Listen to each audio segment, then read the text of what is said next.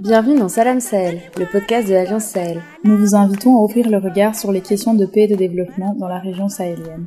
Avec nos invités, à chaque épisode, nous vous proposons un autre regard sur les questions de paix et de développement au Sahel et en Afrique de l'Ouest.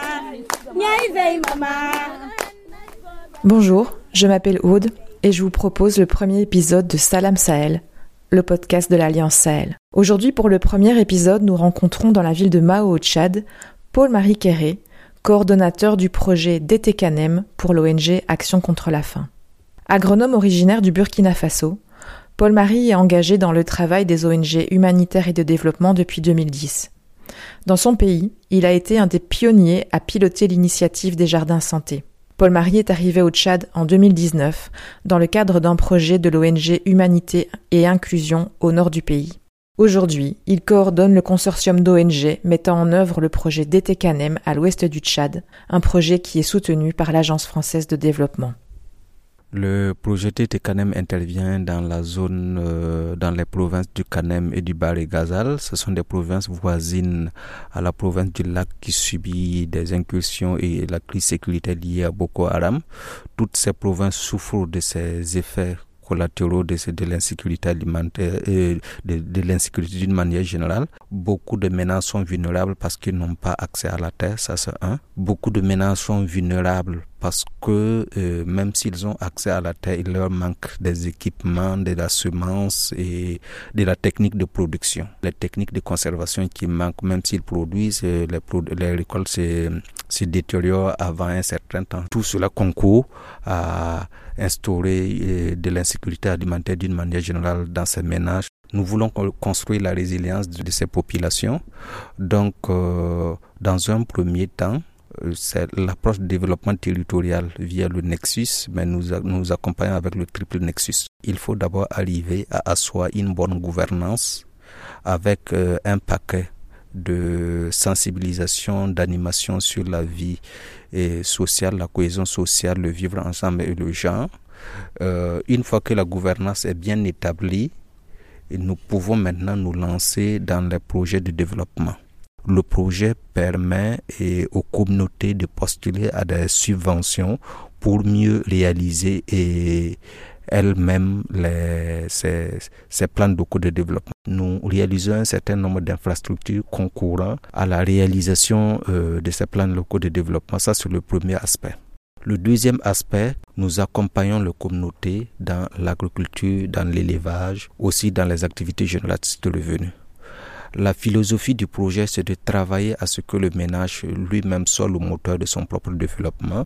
On ne peut pas faire tout cela sans créer des conditions de base au niveau du, au, niveau général, sans impliquer les autorités, sans, sans travailler à ce qu'il y ait une dynamique générale pour booster l'économie.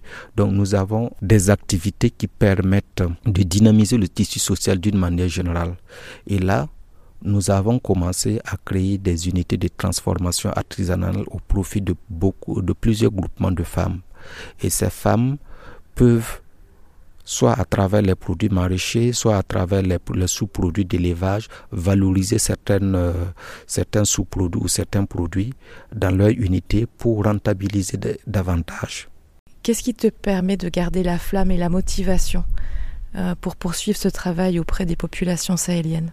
Je suis paysan, fils de paysan, et ça c'est le premier facteur de motivation. Étant issu du milieu rural, on connaît mieux la sensibilité apprennent plus et dans quelle mesure les populations sont plus considérées et se sentent plus en sécurité pour être accompagnées.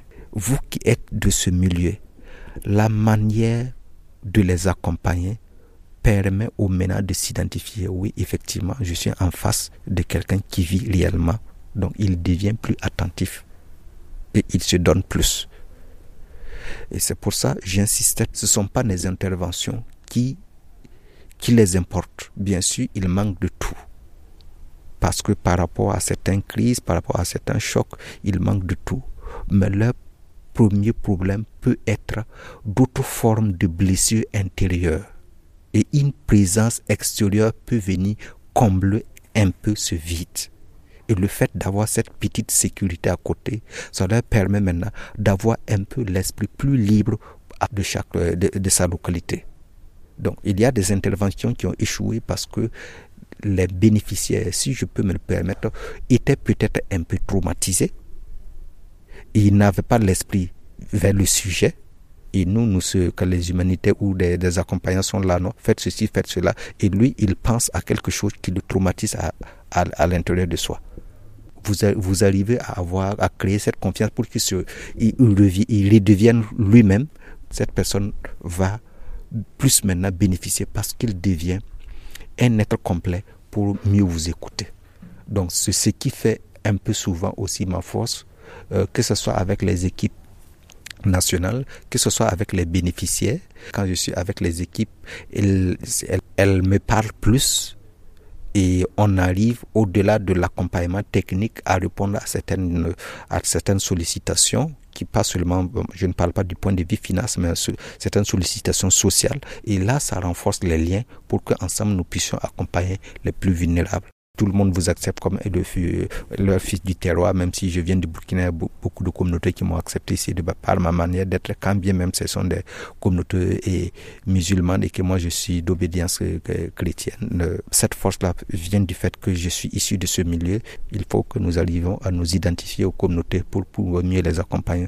Ce ne sont pas les apports extérieurs qui importent le plus souvent, mais c'est notre présence effective et répondant à certaines valeurs internes qui peut mieux, et j'allais dire, pas rentabiliser, mieux faire profiter nos interventions aux communautés.